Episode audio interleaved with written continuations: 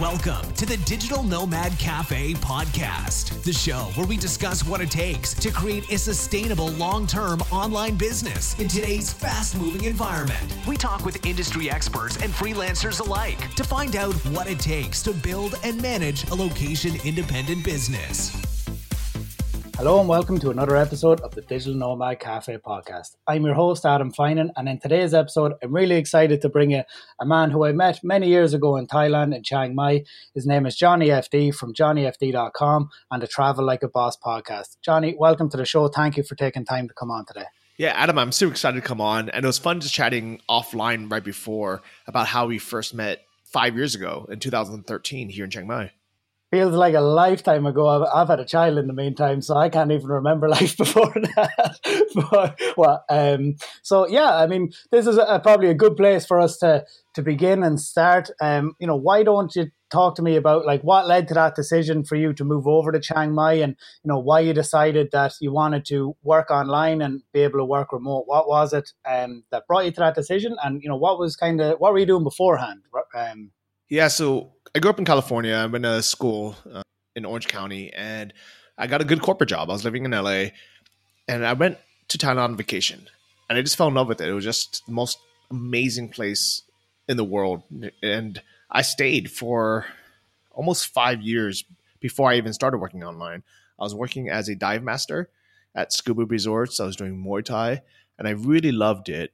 But after five years of just bouncing around you know, following my passions and kind of living the first half of the four hour work week, but running out of savings, not never making more than you know a couple hundred dollars here and there, maybe getting free accommodation if I was training at a at a Muay Thai gym and fighting kind of under their promotion or taking people scuba diving, I realized I needed to actually get back to making money and and not watching my savings deplete. And that's that's actually like exactly where we had met. And it was it was funny um, the question, I mean, you, you, had mentioned some of the questions I was asking you when, when we first met in 2013, right?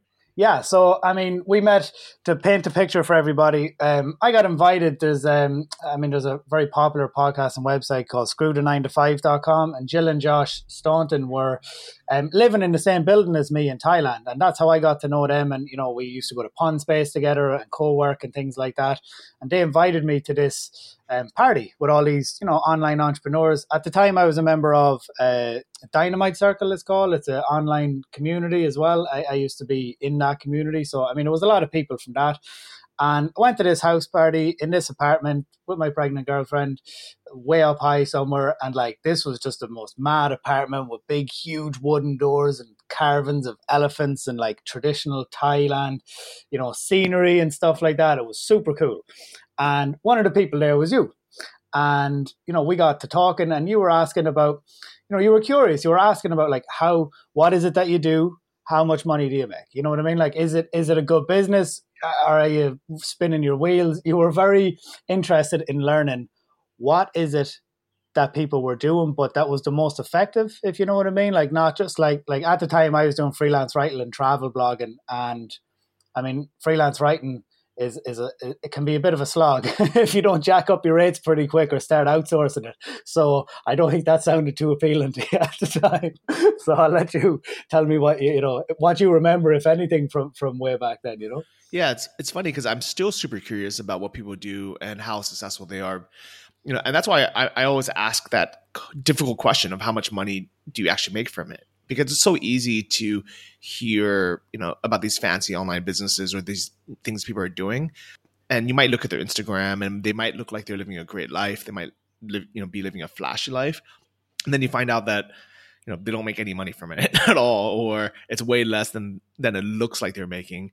And now I ask these questions because I genuinely want to know so I can share with my audience, especially on the Travel Like a Boss podcast, and share things that really work.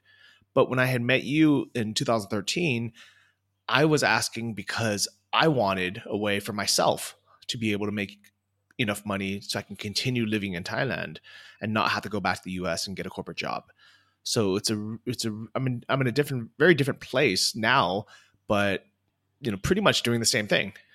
Absolutely. And I mean, there was a lot of people in that room who did a lot of very different things. You know, you had a lot of affiliate marketers, you had people in e commerce, you had people doing SEO agencies. You know, I mean, it was a very eclectic mix of of um, you know what you say online entrepreneurs. But I'm totally on board with what you're saying. You know, like profit first is, you know, if you can build an online business and, and a profitable one, um, then by all means putting your energy and focus into that versus you know it takes the same amount of energy and focus but into something that's not going to be profitable and has smaller margins and you know what i mean? You'll be just as busy doing it. So um so so i guess around that time and after those sorts of conversations you know what did you what did you then pursue? What did you see as like okay this is the sort of thing that i want to set up for myself? What was the next kind of steps uh, after that because i mean beyond seeing what you do on Facebook and listening to your podcast, I mean, I wouldn't know too much um, about what you did next at that point in your life. Yeah. So at that point, you know, I had met a ton of people. And when I would ask those questions, I would find out that the people living the flashiest lives, the ones that, you know, are staying at luxury hotels and, you know, taking photos by the pool with a five star breakfast, a lot of the travel bloggers, or I guess now, you know, you would call them Instagram influencers, they weren't making any money. I mean, they were barely making a few hundred dollars here and there for a sponsored post. They would spend all day emailing, you know, resorts and hotels, just trying to get a, you know a free room for a night in exchange for writing, you know, a long blog post, posting a bunch of photos. And I realized that's a lot of work for not any tangible reward. And then I would meet people who were making a lot of money, but were doing things that I couldn't see for myself you know, at the time, you know, like the CPA, the cost per action in affiliate marketing, or you know, um, you know, creating apps and like software as a service. I just didn't have the skills for it. I also didn't think it'd be something that I would even really enjoy learning. So it wasn't until well, I guess at the time we met, I was making a little bit online. I had a my first ebook uh, on Amazon. It's called 12 Weeks in Thailand: The Good Life on the Cheap, and it's all about those first you know four or five years of living cheaply in Thailand while scuba diving and pursuing my passions with Muay Thai and just you know really just living the cheap good life. But it wasn't enough to survive. It was maybe about two hundred dollars a month in, in net profit, which even though Thailand is very cheap, it still wasn't enough to live off of. And that's why I was so curious what people were doing.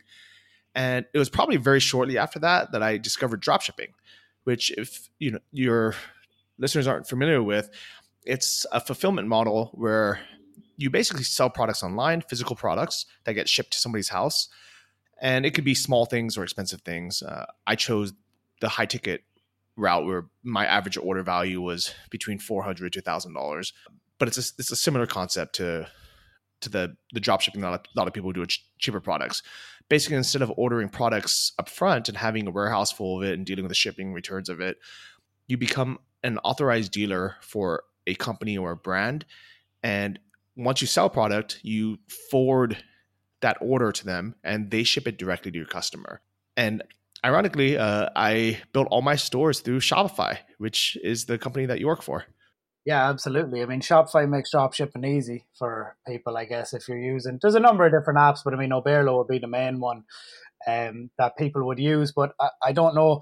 I guess this kind of circles back on what we were talking about before, like with uh, you know, what's the thing that'll give you, you know, same amount of effort but a greater return? And like, you know, I mean, you can sell fidget spinners and make a dollar or five dollars, or you can sell, you know, something for four hundred dollars or thousand dollars and take your thirty percent commission. You know what I mean? Same effort, same same energy goes into building the site and doing all the things of marketing and SEO and running ads, but the returns are two very different scenarios. You know, so uh, I, I guess that and what you said about getting clear on what you want because I mean, I hear you. I used to, I mean, I started as a like freelance writer slash travel blogger. I built out a huge network of travel websites. I used to buy expired domains, rebuild websites, uh, sell links and advertising on these websites. I mean, that was a whole business I done for nearly two years.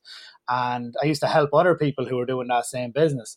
And like you're saying, it's, it, it, like I look at that now and I just think I just wouldn't want to do that. the same way as I look at people who do software as a service and I think it's just not for me. It, it's it's a huge slog, it's huge investment. So I guess getting clear on what you want and and the lifestyle that you want, I think, is very important as well. Um, because you know what you choose to follow and where your energy and focus goes i mean that's i mean you got to be all in or it's probably just not going to work out is it yeah what's funny is during those you know two months of kind of exploring what types of business business models there were or what type of online businesses I could start. I remember I was very clear on what I wanted, but I didn't know it existed. I didn't know what dropshipping was. I never heard the term before. I remember, you know, asking people, I want, you know, say, how can I sell physical products, but not have, you know, but from Thailand and not have to deal with uh, inventory or warehouse? And people said, no, it's not, it's not possible. And I guess at the time it just wasn't a popular term. You know, people didn't know what dropshipping was. I was kind of lucky that what I really wanted existed. And the reason why I wanted to sell physical products and not either, you know, a virtual product like a, a online course or an ebook uh, or like a subscription to something or software is because I wanted to sell something tangible as my, you know, first real business.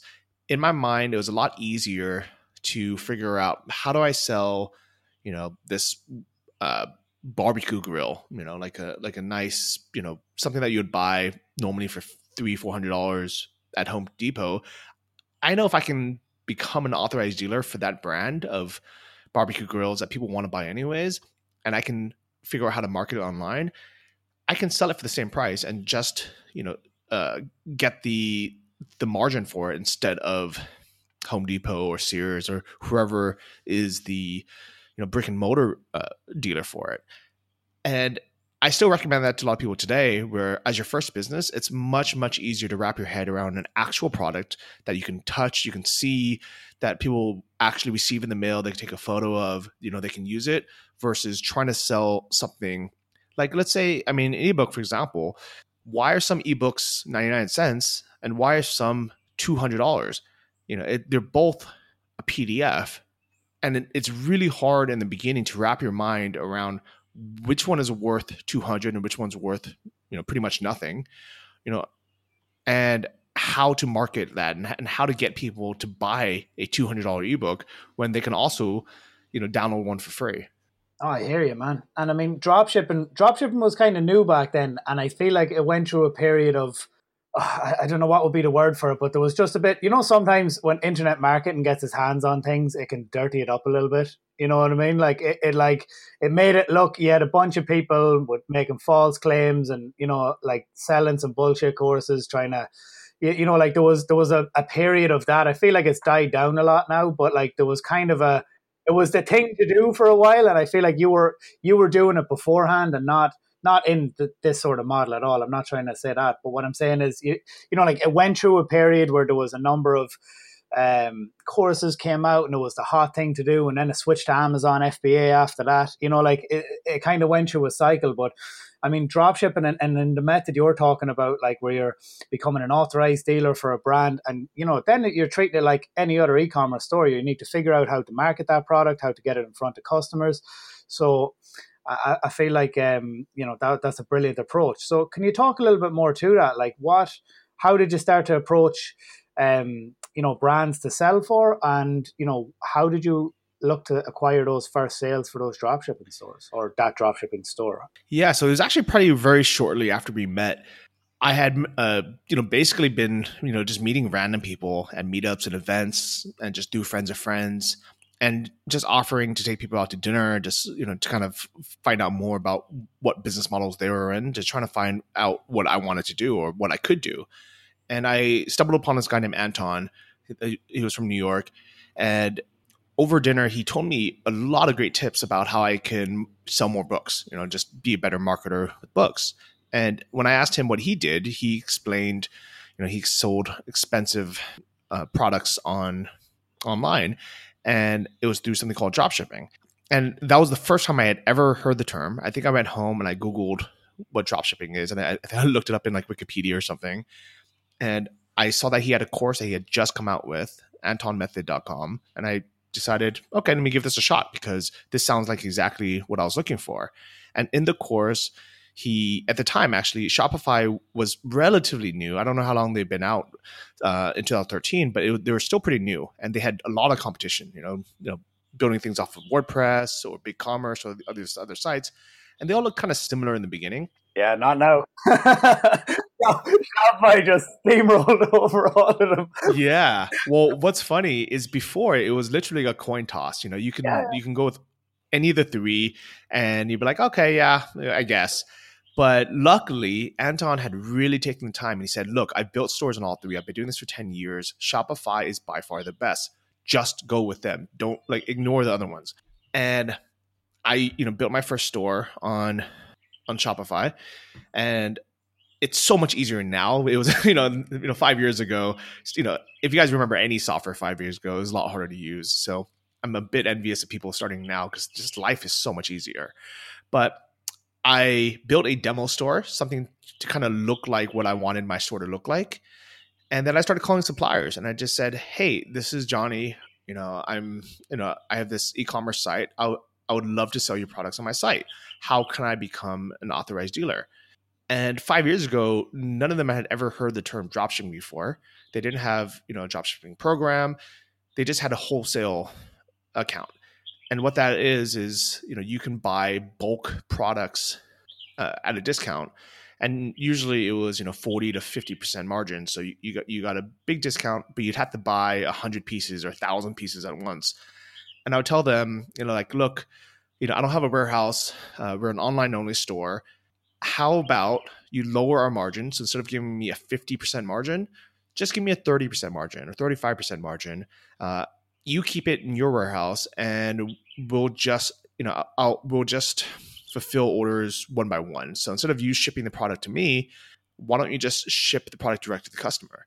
And in the beginning, a lot of the a lot of the retailers, or a lot, I mean, a lot of the the dealers, they had never heard this concept before, and they're like, "That sounds like a lot of hassle." You know, I'd rather sell you a hundred pieces now and let you deal with it than have us, you know, uh, ship directly to your customers. But I called around enough places, and a lot of you know a few of them were like, eh, I guess we can give that a shot. I mean, it's not that much more difficult for us to, you know, to put on a different, um, you know, postal uh, stamp for, to, you know, directly to customer or ship it to you. You know, it'd be nice if we can, you know, sell you 25 units up front, but you know, it's money. We'll, we'll take it. And I, you know, would get their their product list. And in the beginning, it was really difficult. It was like catalogs physically in the mail and I had to scan in you know, I have to try to find photos somewhere. You know, uh, now it's so much easier. Like every single supplier has a zip file with all the images, all the description. Sometimes you can just upload it directly to Shopify and just import it. Uh, so things were definitely a lot harder back then, but it was also nice because uh, it was it was it was like a fresh start.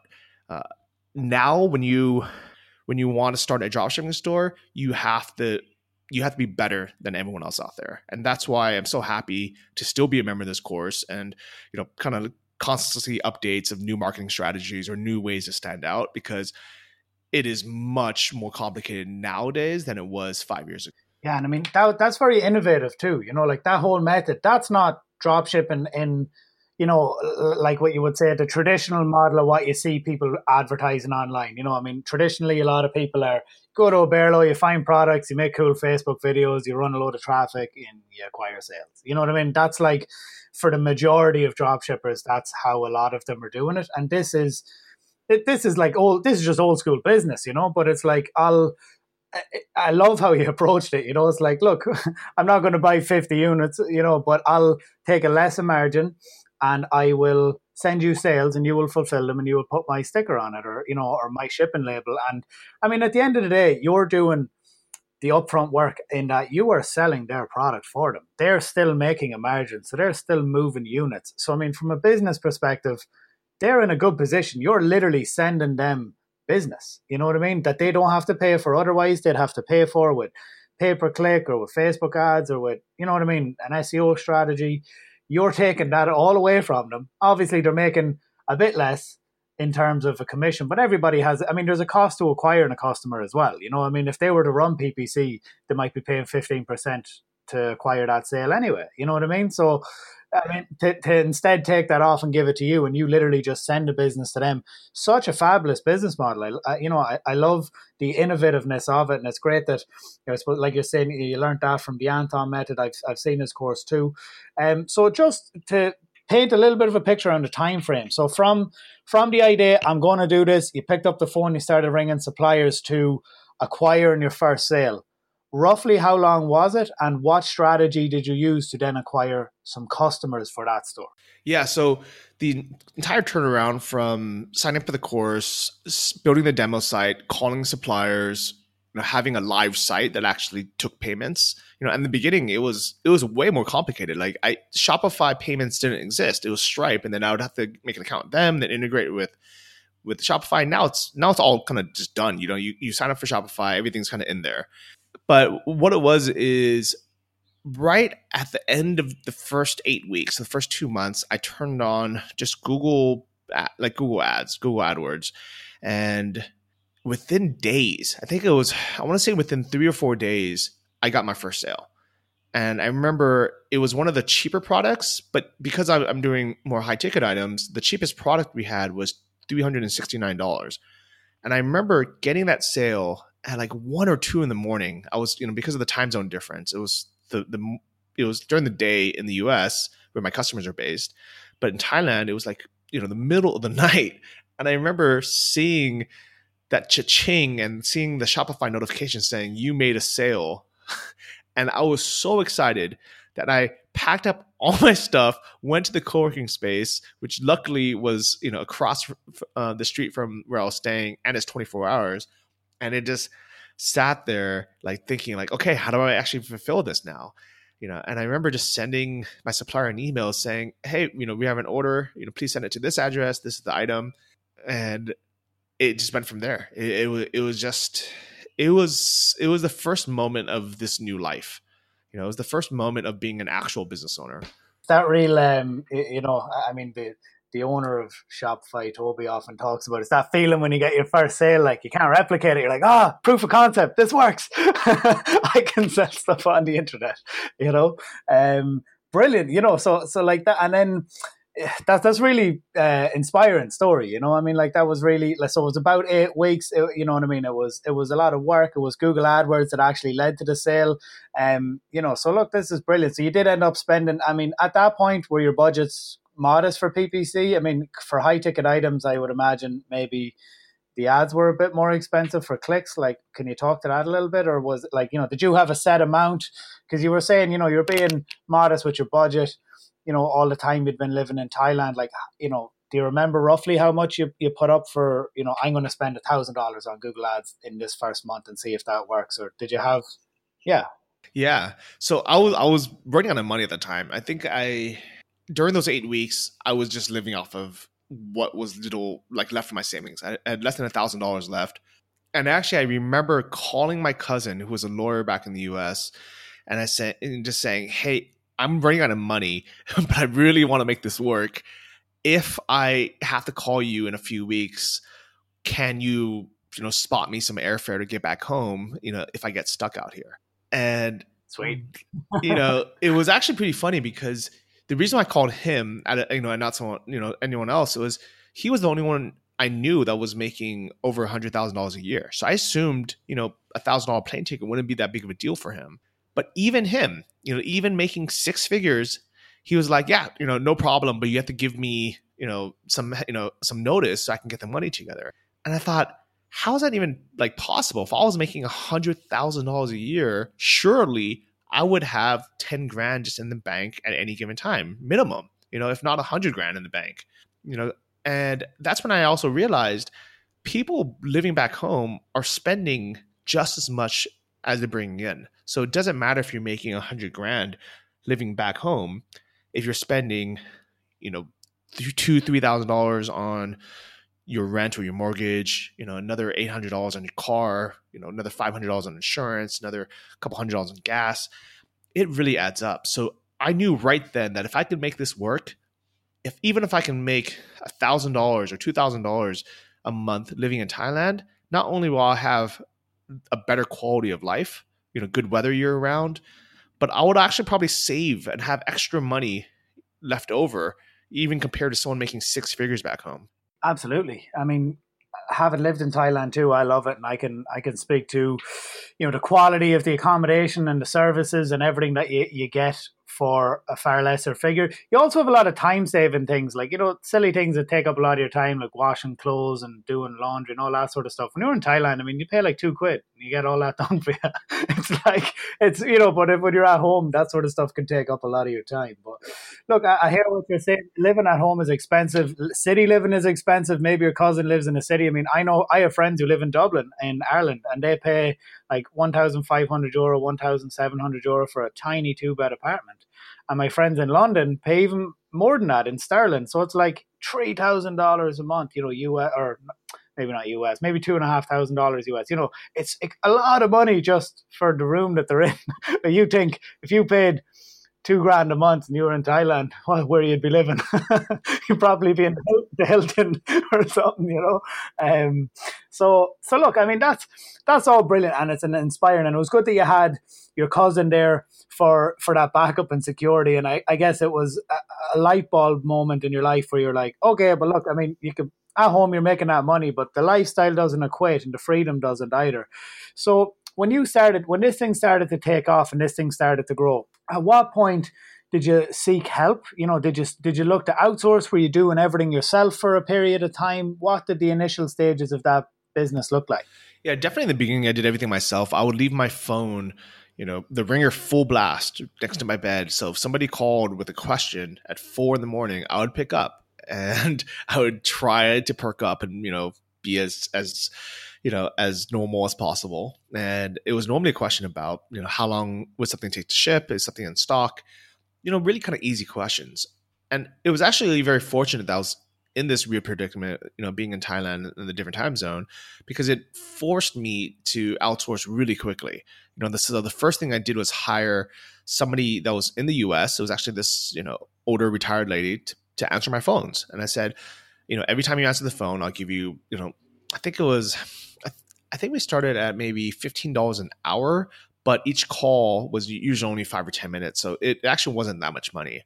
And she was just at home anyway. So, you know, she was retired uh, and she would pick up the call, you know, the phone and she would look at this little FAQ that I sent her, you know, like, oh, these items take two weeks to ship. This, you know, these items ship within two to three days. So know, they would people would call. I would hear the recorded um, conversation. So you know, the very next day when I would wake up during a normal normal time, and I would just give her kind of some notes saying, "Oh, next time, please say this," or like, "Oh, great job," and instantly, I was not just a small business owner. I was a small business owner with an employee wait, and you're not dealing with customer service anymore. That's like the first thing you got to get off your plate if you're an e-commerce store, you know. Uh, Definitely. And then the second employee was a an accountant f- from the Philippines. She had a master's in accounting, yet she was only charging two dollars and fifty cents an hour, and I had her do all of my books. So every time I would have an invoice come in, she would plug that into Excel or into Google Sheets. Uh, every time I had a a you know at the end of the month, like she would balance the the books and it's, it made my life just so easy. You know, I actually remember within two or three months, I was making two to three thousand dollars in net profit. You know, after all expenses, and I had two employees that were paid for, and I had all this free time all of a sudden. And I thought, this is way better than living back in the U.S. because after taxes, that was the same amount of money I was making working a forty-eight thousand dollar a year job in corporate California and having you know forty percent of my taxes being taken away. Absolutely. And uh, can, can you just talk to a little bit about you know where you found those um, employees? You know, which uh, freelancer site or was it a recommendation from a friend? Where did you come across those people? Yeah, so I found the customer service lady. I think off of it was Upwork. Yeah, it was. I think it was Upwork, and the Filipino uh, lady it was originally a site called onlinejobs.ph that used to be good, but I no longer recommend them. I, I unfortunately they, they just kind of suck now. I, th- I, think what happened was the whoever started that that business, you know, maybe got a little bit little bit lazy and decided, okay, well, we're making money, we don't have that much competition, so let's um, you know let's just kind of rest on our laurels. Yeah, no, I, I actually, it's kind of funny you say that because I mean, I've used onlinejobs.ph before as well, and I actually feel a little bit similar, but, uh, you know, that they were really good. I mean, I find that you, you just don't get the people on there that you did before, you know what I mean? Um, uh, so yeah, no, that that's interesting that you would say that. But now I have actually found one good a- agency who I still continue to work with to this day on onlinejobs.ph, but we don't work through that. You know, we work, you know, via Payoneer and Skype and yeah. So that's actually a great business tip out there. If anyone's looking for a new industry to disrupt, if you want to create a better version of a you know free like a freelance site looking for or to, to, be able to hire Filipino VAs, it's out there. There's plenty of people like like us that are looking for good quality workers, but pre-screened and not and not the the garbage that's out there now. Yeah, I mean the, the big difference between online jobs, jobs.ph and everyone else is, you know, they required for freelancers to upload government IDs and, you know, to maybe uh, verify their bank account. And you're like, it gave this layer of security, but also you're not hiring people like by the hour on there. You're hiring people either part time or full time. You know, you're really trying to find that that person to add to your team and not just like a one off ad hoc. And you can get like, I mean, people on there, you know, you can get a good person for like, you know, $400 a month or $350 a month. You know like johnny mentioned like people with masters who are teachers it's a whole different breed. Like it's a brilliant marketplace but i just feel like I, I don't know i just haven't got the results that i wanted out of it the last two times i've used it. So i mean I, am looking elsewhere now when i'm looking for for freelancers. Um, and I, I kind of feel a little bit I mean, Facebook groups is quite good these days as well. You know, I'm in a couple of different Facebook groups for like digital nomads and virtual assistants, and sometimes I'll ask in there and I'll get them. You know, um, if, if I want somebody, you know, just ad hoc or one off for a project. Yeah, definitely. I think recommendations are st- still going to be king right now. Yeah, it just took a little bit of time before that part of uh, the industry evolved, I guess, a little bit, you know. But I mean, look, I still use Upwork, people per hour and then I have an I have two agencies actually, one in the Philippines and one in India, who I work with for all of you know uh, web design and SEO projects that I do. So, I mean, they're good, and I did find one the Filipino one off onlinejobs.ph. I just wouldn't be paying their seventy euro a month or whatever it is just to stay signed up. I don't really agree with that. Uh, screw that. Um, right, cool. So, uh, and then like I suppose as the business grew, then did you really have any growing pains or was this kind of like that business was good time to focus on some other stuff. What was kind of what was the, the next period here now for you? Yes i spent probably the next six months really optimizing that store and just growing it uh, you know adding more suppliers adding more products increasing my conversion rate you know from you know what started at 0.5% up to 2 or 3% and i guess for, for people who, who aren't from, too much familiar with e-commerce when you increase your conversion rate from 1%, which means, you know, one out of 100 visitors buy something to 2%, it not actually, not only doubles your profit, you actually, your bottom line actually triples because you're paying the same amount in, in ads and expenses and you're able to just have way more profit from it per, you know, um, per, per dollar spent. And I got the store, I think the best month I had, I cleared $7,500 in profit and I was ecstatic. I was so happy. And best of all, all my suppliers let me fulfill my products or you know, um, you know would t- take credit card as payment. So at the time, I was selling between thirty to forty thousand dollars worth of products a month, and putting all that on a credit card. You know, plus the twenty nine dollars a month I was spending for Shopify, plus the couple hundred dollars. You know, I think it was between five hundred to thousand dollars a month uh, for Google Ads, and I started racking up so many points for travel, and that's when I really just started, you know, focusing on seeing more of the world. It's my first time ever going to Europe. I, you know, it was my first time ever flying business class.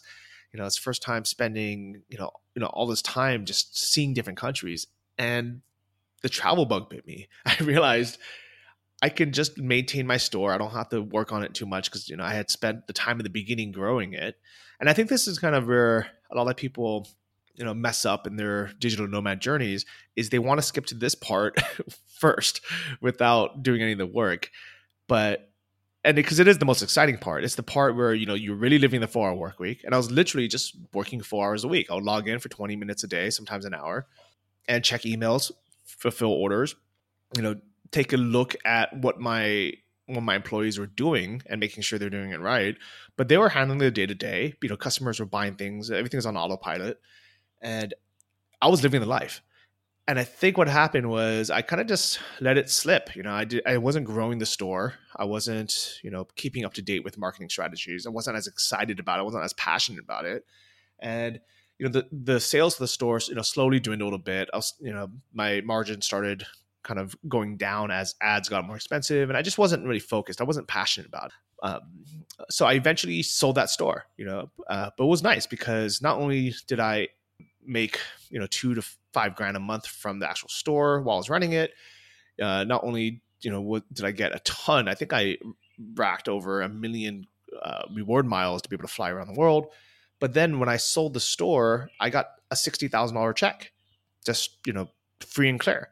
And I took all that money and I put it into an investment, and I was able to just kind of rest off that for a while.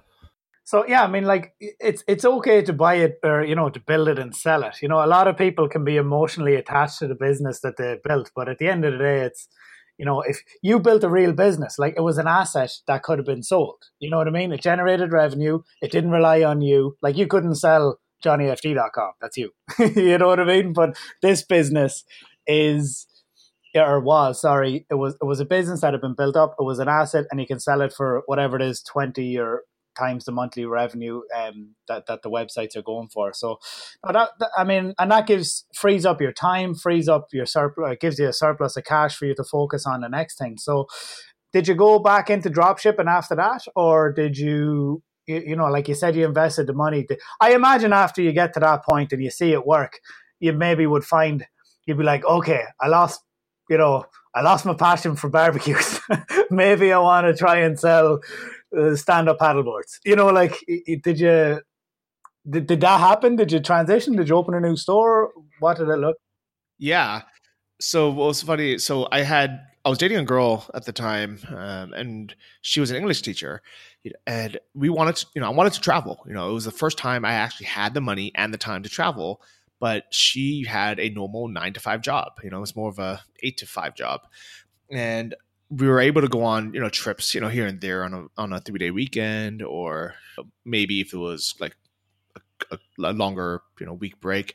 But i was convincing trying to convince her to to start working online. And you know we so we did a, a side project. We, we created a, a, small course on on udemy um, called Smalltalk just a, like a, a basic online course just to kind of get the ball rolling and that worked out so we said okay let's start a dropshipping store together I already know what I'm doing. so, you know, let's let's go this route again. And it was hard working with someone. to be honest, I remember we had a bunch of fights, you know, over, you know, like I mean, I remember even through the like niche selection process in in Anton's course, he recommends writing down a list of 50 possible niches and then just going through each one and crossing them off. If they don't fit his criteria. You know, a lot of it's like competitive analysis, you know, seeing you know how easy suppliers are to get, as well as you know, which ones are using what advertising platforms and things like that. So for me, it was just very like mechanical almost. Where I went through the list, and I remember we were traveling at the time because she had already quit her job, and we were in Borneo, really beautiful you know place, and we were at a scuba diving resort, and we sat down on a computer, and I just started crossing off you know things that didn't work, and I remember every time I would cross something off, her heart would break a bit because she had put so much effort into thinking of these niches or researching it. And she thought all 50 were good. And it's not that they were bad, just that some just didn't fit the, fit the criteria. And that creates tension. it creates tension oh. in the oh. room. we had the biggest fight. I, and I, I didn't realize she would you know be emotionally attached or be mad about it but when i crossed out you know the first 40 it's like nope nope terrible terrible just it was really bad but luckily we made it through you know we, we we you know there was a bunch on that list that would have worked and we just randomly chose one uh, we built the store together uh, actually i think we were in south africa visiting her parents and then you know going on a safari and seeing some animals and we got our sale. We got our first sale while we were there, and sh- we were so excited. I, I, don't think her her dad really understood, you know, why we were that excited because it was a small sale. I think it was a couple hundred bucks. Maybe it was even like a two hundred dollar product. But we knew we're like, this is it. This is this is going to be it. And for the next, you know, three years that we were together, that was our business. You know, we would make you know two to three grand a month in net profit from from that business. I had some other things you know happening on the on the side as well and we, when we broke up, we, we sold it. So we ended up selling that one for 57 grand. Uh, we split it and that was store number two. So, I mean, and was a lot of it the um, you know the same like repeatable processes, repeatable workflows. You know, with things like we're using Google Ads. Was it the same strategy, or was it a different different model where you're using Facebook ads? Or can you talk a little bit more about the model? Yeah, yeah. So the model is the same, um, and and here's what here's where people get really confused.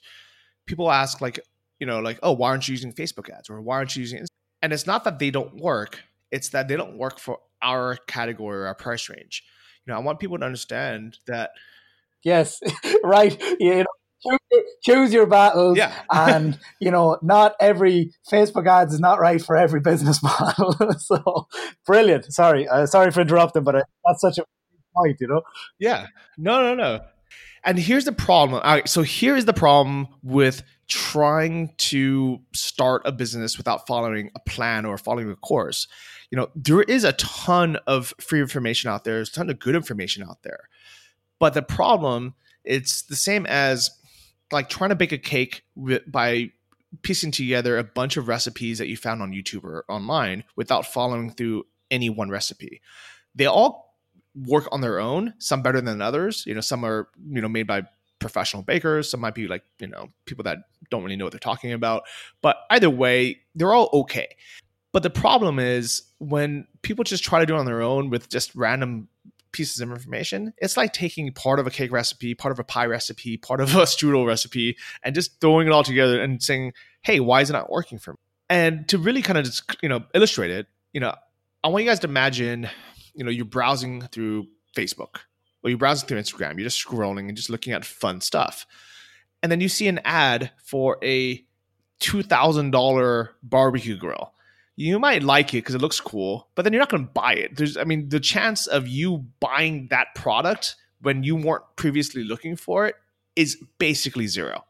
So I've just wasted that advertising dollar having a pretty much a 0% chance of you buying that product versus imagine I spent the same amount of advertising money or even more running a very targeted Google ad where it only displays if you put in the exact search term two and a half meter granite barbecue. You know what you want there. exactly. If you put that term in, I guarantee you are in the buying mindset of finding that item. And if I can match you to that item at a fair price and have a good quality site, I will get you as a customer. And that is why for those type of products, my this advertising strategy works so well. I will use Facebook retargeting ads once I've identified you as that customer to say, oh, by the way, remember that barbecue that you've been thinking about? You know, we're having a free, you know, free shipping sale this weekend if you want to buy it, or here's a five percent off coupon, or you know, get a, a free um, oven mitt or like barbecue mitt as as a gift if you buy today. So that's when that works. But also on the flip side, if I was selling really cheap products off of AliExpress using Oberlo uh, Oberlo, and you know it was a two dollar product or an eight dollar, you know, a free plus shipping product, there's no way I can afford to spend a dollar per click or you know fifteen dollars per conversion on a Google ad. Also, nobody is typing in, you know, you know, fidget spinner especially when people don't know what fidget spinners were back then. like nobody was typing in these phrases of you know what you're offering them. The reason why those work so well on Instagram, on Facebook, is because people are browsing through, they see a cool little you know new gadget or invention. It's free plus shipping, or it's you know five dollars. It's easy for someone to buy that, and that's why that works so well in that type of market. No, I hear you, man, and I think it's it's brilliant and it's good. It's good advice and good knowledge for people, you know, um, because a, a, lot of people can be blinded by you know drop shipping his Facebook ads. You know what I mean? Like like that's uh, that that can be an incorrect perception that people might have built up. You know, so look, this is fabulous, and it's been great to get you know a lot of these ideas. So can we talk a little bit about you know so you did um you, you mentioned that you, you use a course so did you did you pay for mentorship coaches coaching along the way and um, you know yeah can you just talk about that i know you mentioned the anton method was there any any other ones that you used or is that pretty much that, that was it and, you know, and it's been five years. I still recommend uh, that his course. It's still great, and actually, it's better now because he keeps adding new content to it. And you kind of have to, to be honest. I think you, you know, in this day and age, you if you just followed you know his basic eight modules like when i when i started the course was really cheap. It was under a thousand dollars and it had eight videos. It was like eight 11 minute videos and it said okay you know this is what you do. And it was good enough. At the time it was groundbreaking. But every year he just you know he adds new videos saying like okay you know here's a new strategy. This is what we do now. So now the course is giant and now it's you know it's well over a thousand dollars now. But it's it's one of those things where you kind of have to stay up to date. You know, you can't just listen to, you know, kind of old information because times change. You know, the internet changes really quick, and so does e-commerce, especially with competition. It's always changing. I mean, it's it's in a constant state of evolution as people's attention changes. You know, I mean, six months ago, a year ago, Instagram stories wasn't jack. Now it's, it's so important for businesses and brands. People's attention changes, and how people search changes, and as an e-commerce store owner, you need to be adapt and uh, you know willing to pivot. I guess you know you have to be agile. You can't be fixed and set in your ways. You need to be agile. You need to be willing to experiment, try new things, pivot if things aren't working, and not get you know caught up in yeah in, in just saying that this is the way it's done and this is the only way it works because there's one sure thing about online marketing and e-commerce things change all the time yeah definitely and so I guess to answer that question, I, I, I never paid for for coaching at the time, uh, but I was really active in the private member forums. Uh, they they have a private members Facebook group now too, but the information I would get in there, I mean, it was basically like coaching because I would have people who were more successful than me or just kind of further along, you know, answering my questions. And what's really nice about these paid communities, you know, behind a behind a paywall, just not like a public thing or Reddit or or Facebook group where anybody can join, is the people in that community. First off, you can tell they're serious because they paid the same amount of money, you know, as you to join. But second, usually they're a bit more invested and they're just serious. You know, they're they're they're not there just to like troll or like, you know.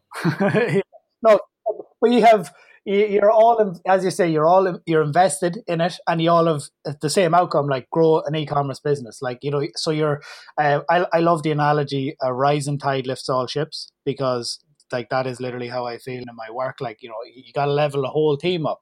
You know, when everybody comes up, we all get better together you know? So i feel like a, a, positive group like that is is brilliant for it's good for your motivation too because i mean you can have shitty days when you work online you know? So i mean sometimes things might go so well you might seek some advice like you're saying from somebody a bit more experienced it's like oh man i'm trying this thing it's just not working. They're like you know it's good to have those people you can rely on and and they're not trying to once again like i say sell you anything or you know pitch you on a service. It's just like straight up look i know what i'm talking about i've done that too here's what i think you should do yeah. And I think, you know, the reason why they take the time to answer you is because they know you're serious. They know you've paid money to be in that course, that, you know, you're probably actually going to follow the advice versus whenever you give advice, you know, in a public free form, people don't actually listen. I think people don't value it, you know, and they just, and then you have 20 other people giving their version of, you know, their advice, usually from people that never done it or just people have no idea what they're talking about. but if anything, it's just, you know, at least in the the the forms of one course, you know everyone's following the same method. And then you don't get contradictory information because if somebody asked me in Anton's forums, should I use Instagram ads? I would say no. But then if someone asked me, you know, in a AliExpress dropshipping group, like should I use Instagram ads? I would say yes. And it's because we're following different recipes and different formulas. And I think if nothing else, if you guys didn't take, you know, take away anything else from this interview, I want you guys just understand it is so important to follow one recipe. And it doesn't mean that one person's right or wrong. It means that the advice that they're giving you only applies to a bagel or a cake. It doesn't apply to both. No, I hear you, man. And, and it's easy in the online world to, you know, I mean, things are flashy, shiny object syndrome. You know, your your attention can shift. It, it's hard. I think it's it's hard to stay focused on one thing and not you know start taking all these other recipes if you will into consideration you know because you know but, but like i mean you brought you alluded to before this didn't happen overnight this is a period a long period of focused work on one thing you know this wasn't uh, Johnny woke up one day and was doing quite well and flipped his e- commerce store. You know, this was months of consistent work, um, fulfilling orders, building teams, managing ads. You know what I mean? And then eventually he got to sell it and he started a new business. But like this was a period of work that led to this outcome. It wasn't just, you know, as they say about, you know, you weren't an overnight success. Like it was, you didn't see all the work that went in, the four o'clock in the morning customer service calls, the trips to Punspace, you know, like there was a lot of work to get you to where you are. You know, I would say another, another big takeaway is, you know, the private member communities are really, really good. That's probably the best you're going to be able to do online. But what's even better is meeting people in person, really connecting with like minded people in person, especially at a paid conference or a paid retreat. Uh, I just got back from Bali at the annual dropshipping retreat. He has it in a different different place every year, but going there, it was like night and day. You know, between that and you know the conversations you have online uh, with you know with nomads or you know random people, you know, or even just online in the group in person people are super open. Like people are showing you know showing their niches and showing their stores showing like the new things that are working. And i think it's because when you get to know someone in person they just they just trust you a lot more you know than you know you being a random person online. Yeah exactly. You know and, and yeah there's a lot that you can't you, you can't replace with that physical human interaction. We're social creatures at the end of the day, and a lot of things, you know, you'll pick up on people's cues. You know what I mean? Whether you're like, I like this person, or mm, I don't know if I trust that person so much. you know, it's like I don't know if I trust them enough to show them how I set up my ads, or it's like, oh, this guy's cool, this girl's cool. I'm on board with them. I like them. Here, look, I'll, I mean, I'm very open. I'm like, I'll show you anything I got. You know what I mean? Like if you, you know, when it comes to, you know, the online stuff, like if I no one trusts that person and they have similar interests, you know what I mean? Like, I mean, I would show. So that's brilliant. And just can we quickly touch on just some tools that you might use regularly? So, um, you know, I mean, I know you have a podcast, you have a website, you have. Do you have an e-commerce store at the minute? So you mentioned you sold your last one. Do you have one at the moment?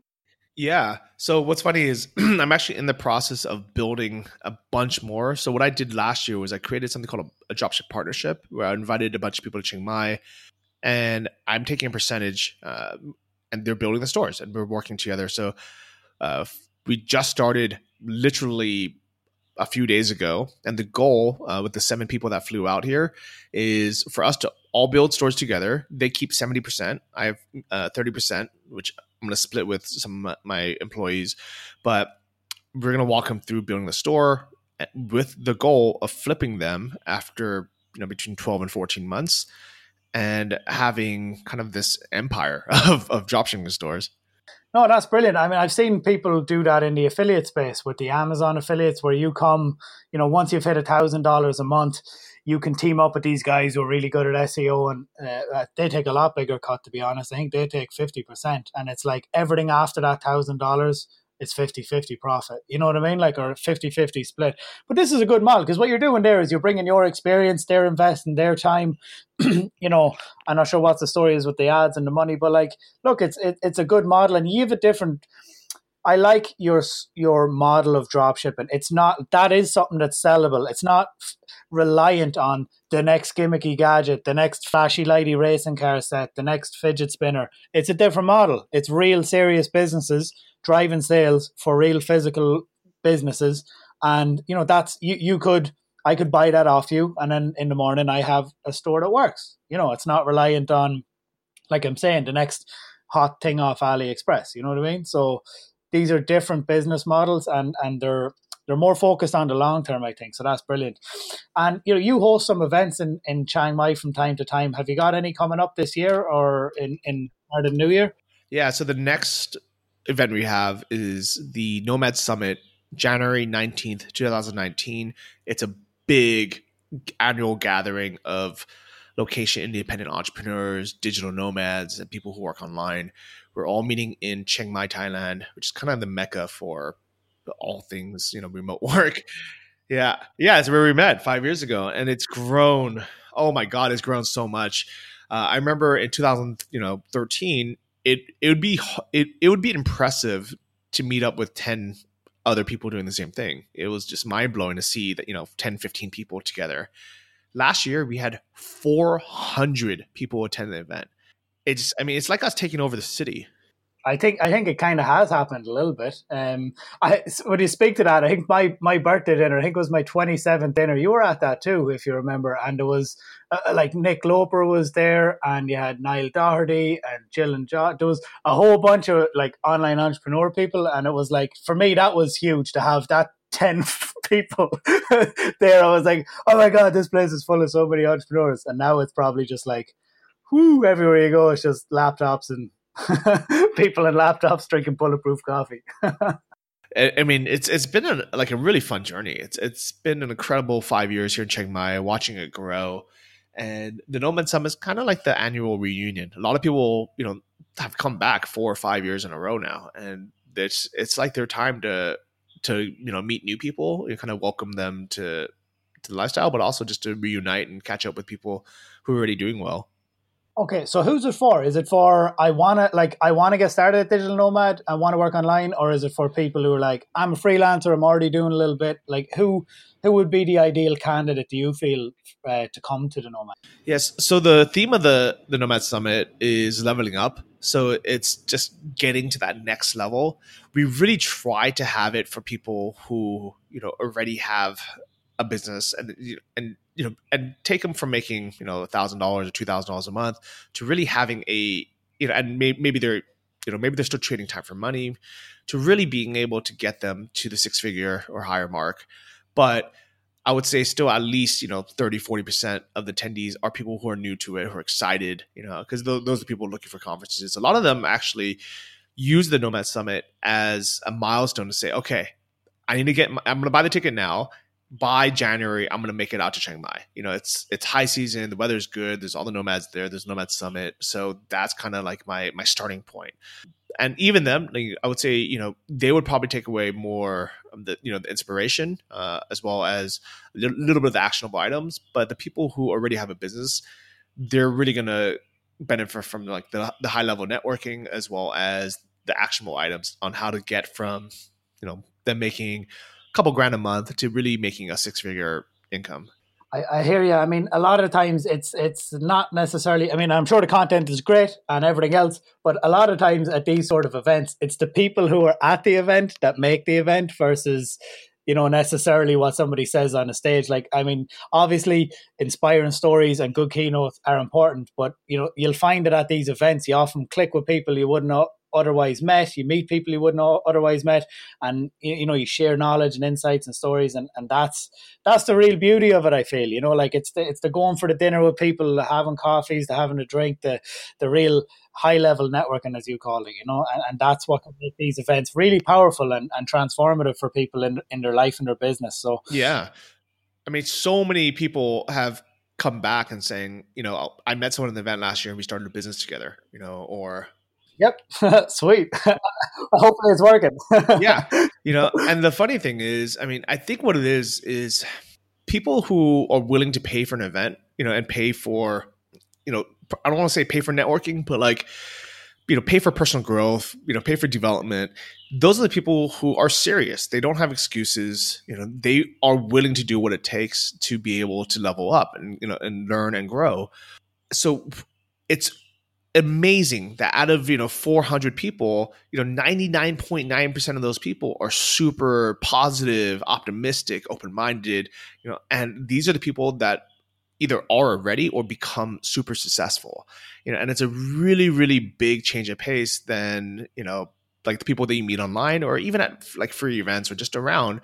It's it's completely different. And I would happily, I mean, I like, I love going into you know, just myself. I go to a lot of conferences. I pay, you know, to go to a lot of conferences year round just because I want, I almost kind of want that to be kind of like the, the filter and say, you know what, I don't want to meet, I don't want to waste my time with people who aren't serious.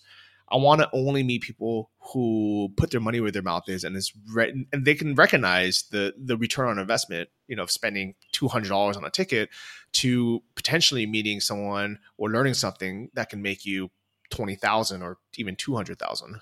No, I mean I hear you, and I, I'm on board with all of it. Like I definitely I'm an advocate for the, the right networking events. You know, I mean, like the, the, networking events that are right for you. Not not everyone is right for you. It's kind of similar to the Google Ads thing. You know, like is this the right thing for you? Are these the right sort of people that I want to connect with? I mean, I feel like your conference is. I'm in Canada at the time, so unfortunately, I can't get to Chiang Mai as much as I'd love to get out. But that's the we we fly to Canada for a big event in, in the start of January. So um, at the Shopify office. But cool. So look, um, just to, to kind of finish up, could you give me some, you know, uh, you know, what would be your call to action? So, do you want to mention your business? I mean, we just mentioned the Nomad Summit, and that is on January 19th in Chiang Mai. Where can people go and get tickets, and where can people find you across the web? Yeah, so check out the event to get tickets. Go to nomadsummit.com. You can watch some of our previous year's videos. You can, you know, sign up for the email list to get some more info. If you want to follow my personal journey, I've been very transparent about everything I've I've done online. You know, since 2013, you, you can go back and look at my monthly income reports, even when I was just making a couple hundred bucks a month, to my high points where I'm you know I was making ten, twenty thousand dollars, and that's all at johnnyfd.com. Since you guys like podcasts, check out Travel Like a Boss podcast. Those are weekly interviews with people I meet while traveling who are successful. So we've now had over 210 episodes and probably 200 different business models. So even though dropshipping, you know, was my main bread and butter, maybe it's not for you. Maybe, you know, maybe yours is going to be one of the other, you know, 150 or 200 business models. But I guarantee there's something out there that you, that's going to inspire you that you can you can be able to do, so you can get yourself out to Chiang Mai.